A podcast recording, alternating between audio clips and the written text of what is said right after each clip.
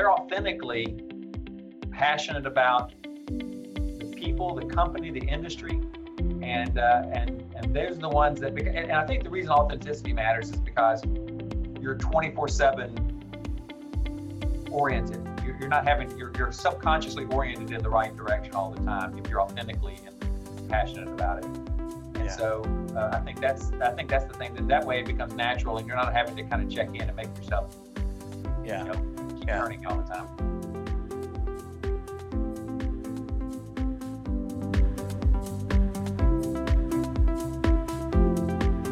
Hey everyone, welcome to another episode of the Caged Vision podcast with Carrie Rome. And this week we've got a cool guest, Jay Waters.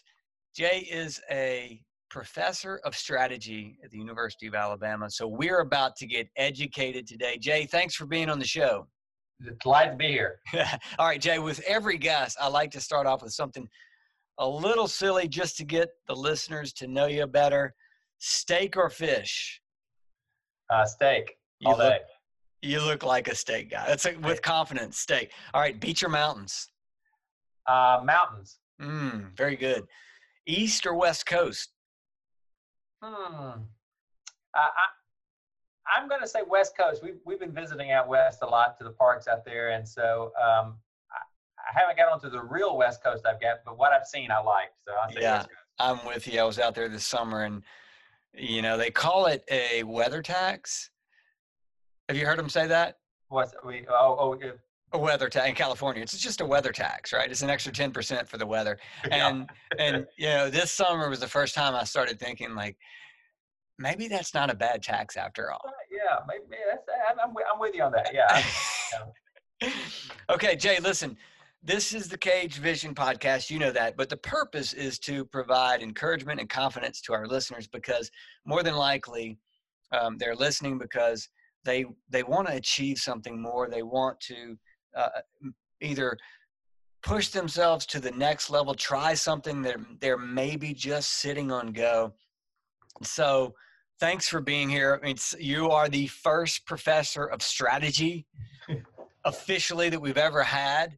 Um, and so I really, eh, eh, I, you know, I cannot wait to get your perspective. For those of you listeners, Jay worked in business for a before. I mean, his career is living and breathing, getting people off of go and implementing this, implementing where you want to go. And, and now he's teaching others. So it's, it's just really such a, um, a unique perspective. So, Jay, I want to start by going way back, call the way back Machine, and tell us about the first time that this idea of vision, and I'm using air quotes here, this idea of vision and strategy and needing to nurture it and guide it when did that first occur to you as wow this is something that i think is is is is something i need to em- not only embrace but build a career around. Well um, in large measure I, I was kind of self-taught when it came to strategy. Uh, i um, ended up in the advertising business and and found my way to strategy portion of that business. And when I started working with different companies, and I came up at a time when people said about businesses that you know uh, the, the ultimate goal of the business is to re- maximize shareholder return. That was the thing, and it was very dollars and cents driven, mm-hmm. and and that didn't really, really, really wasn't satisfying to me. Um, and so, but I didn't really have an alternative until I started uh, working with companies and and we started getting into this idea of vision and purpose and and those different kinds of things. And when i started realizing that you can connect yoke those two i, I can't say that there was just a, a, a single moment of blinding insight but there was a moment there where i realized that um, companies and businesses can be both. They can and actually they're better when they're at both. When they're they're trying to make money, of course, but they're trying to make a better place in the world. And that's one of the things I really try to emphasize to students is that uh, if, if you're making the world a better place, um, that is a good place to be in terms of being successful as a business. Oh yeah. So and so when I was working with different companies that were in a lot of different industries, you know, banking and insurance and and things like that, um, and realizing that we could be um, we could have higher aspirations than simply just trying to maximize share price. Um, that really became a passion for me and trying to bring that and, and, and, and not everybody saw that and trying to having a I was fortunate to have a position where I could speak to top management and say, um, you ought to have you open your eyes to a bigger picture that's going to be good for your company and good for the people that around your company. Well, I'm so glad you said it that way because so many executives are metric driven and they believe that dollars and cents and, and, and phrases like a maximize shareholder value is uh, they is something that's motivating and it's only motivating to people that are shareholders. Right. And so if you think about your target customer and you think about an employee three levels down, uh, to come to work every day or to come to to to buy your product or your service uh, for the sole reason to make you rich, that's not a compelling reason.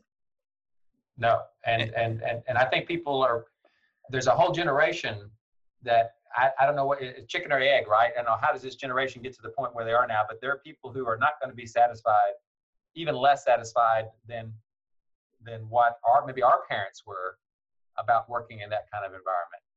Although I would say that I think we're giving our parents short shrift. I think our parents and grandparents were happier uh, when they were working for businesses where they thought they were making a difference as well, instead of just making the man rich. And uh, I, I, think we increasingly we're seeing that that could be possible, and that's what your expectation should be as an employee.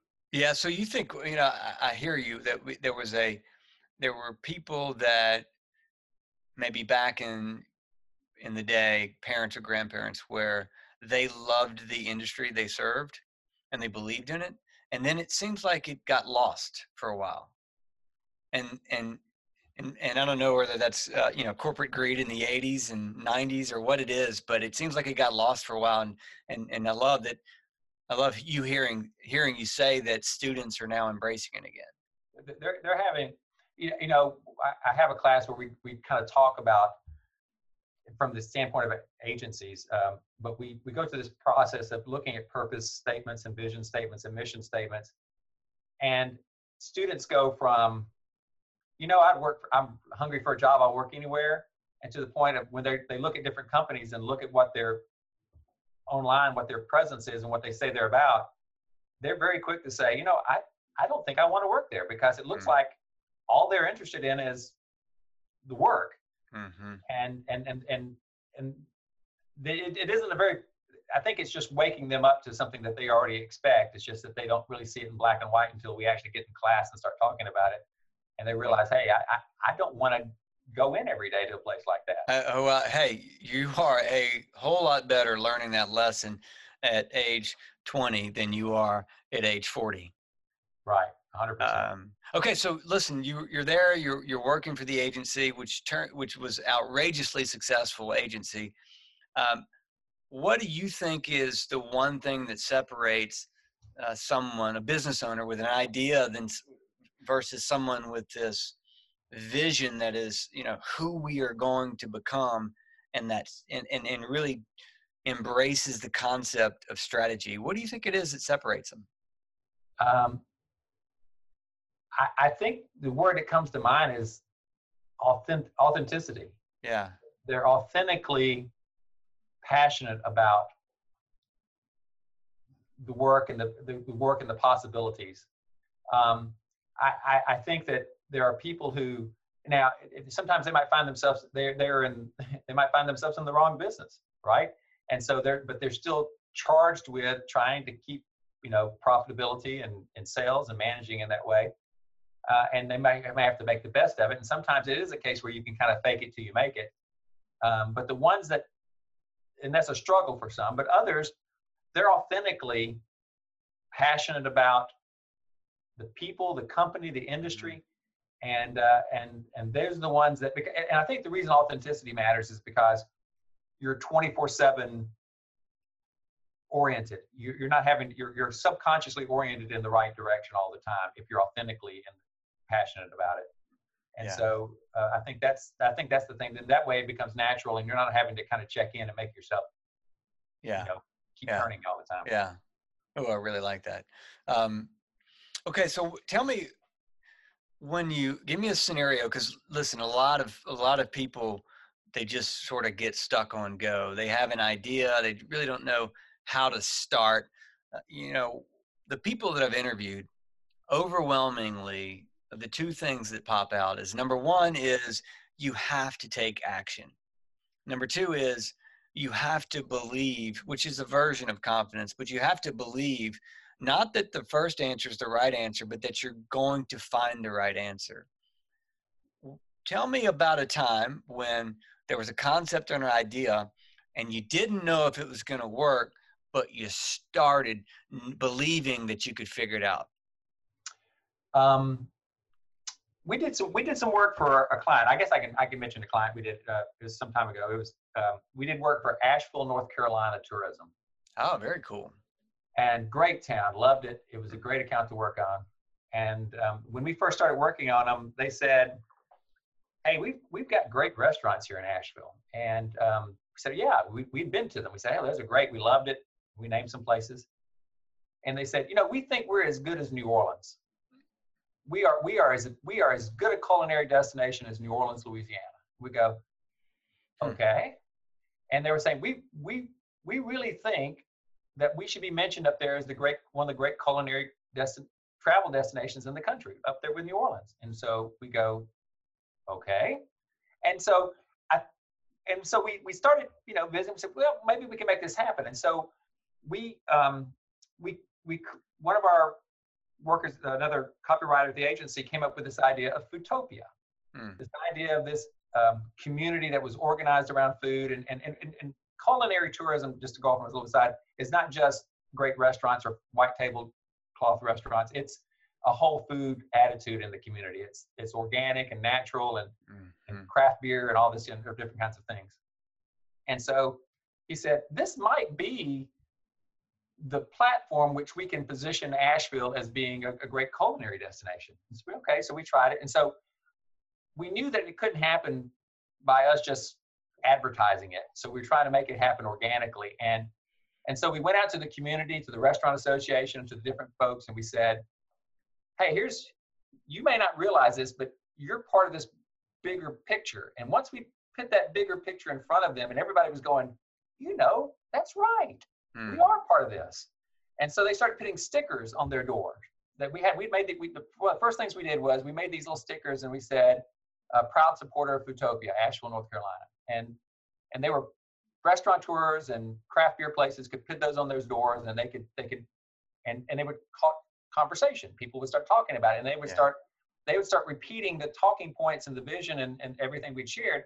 And the next thing you know we started showing up on those kinds of lists you know top five places to eat in the south and top 10 food destinations and all those different kinds of things. And so it really started from you know we did advertising and we we did all those different kinds of things but it started from people seeing a small little symbol of the story that they understood and that they could share with other people and it, it created this this dynamic kind of um, spreading in, of, of it by word, old-fashioned word of mouth that made it happen. And so now you you think about asheville you think about food.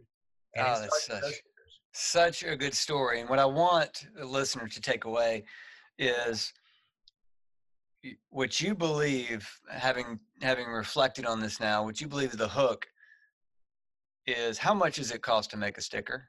Oh we, we printed we printed 2000 stickers for $400 or something okay like so to to the point is that you took a concept and you didn't spend too much money and you started to create a conversation around the concept to test to see if it would stick and it did and that leads me to my next question which is when did you know it's time to put gas on this idea? Because the first thing for our listeners, in order to start, don't try to boil the ocean. Start with a, whether you want to call it uh, your MVP, a minimum viable product. In this case, it's a $400 worth of stickers. But test the market first and then put gas on it once you figure it out. So, uh, in this scenario, how did you know, okay, we've got something here, let's roll? Um, there were there were a couple of things that that told us it was time to move on and and, and to to use it up. One was one of the restaurants there in town.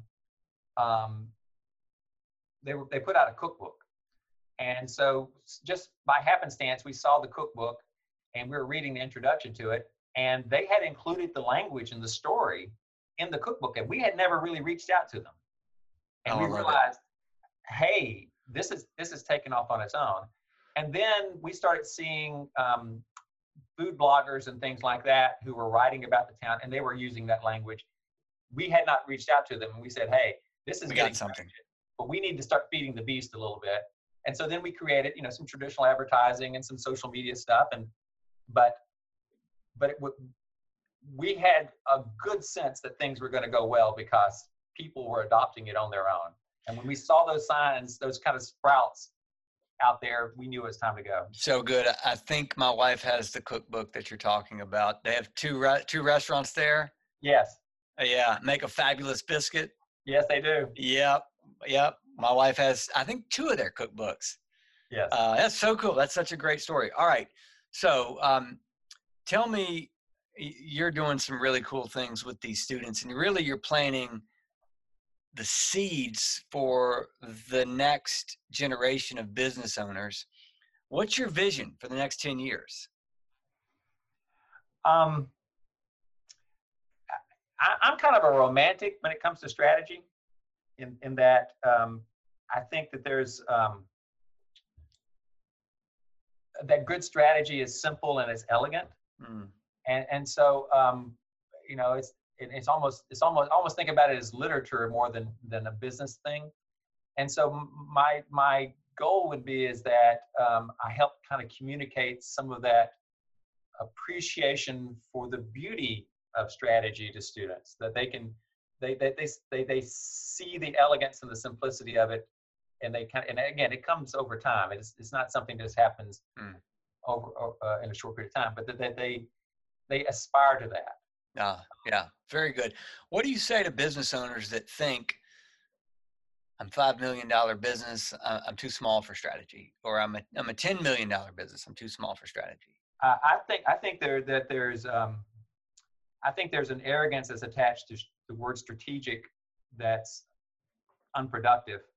You know, there, there's just always this idea about whose strategy and whose tactics, and, and and I think that you know, depending on what level you are, there's strategy. If strategy is always an answer to a how question, then it's appropriate at any level. And you, well, put it this way: if you are not creating your strategy, you're still pursuing a strategy you know you're you're you're you- you're making a pattern of decisions that that is a strategy you're making some sort of you have some view of yourself in the world as a strategy but you're executing a strategy you're just letting you're just not Others decide. about it Yeah, that's I love that. I really like the, the the way you put that.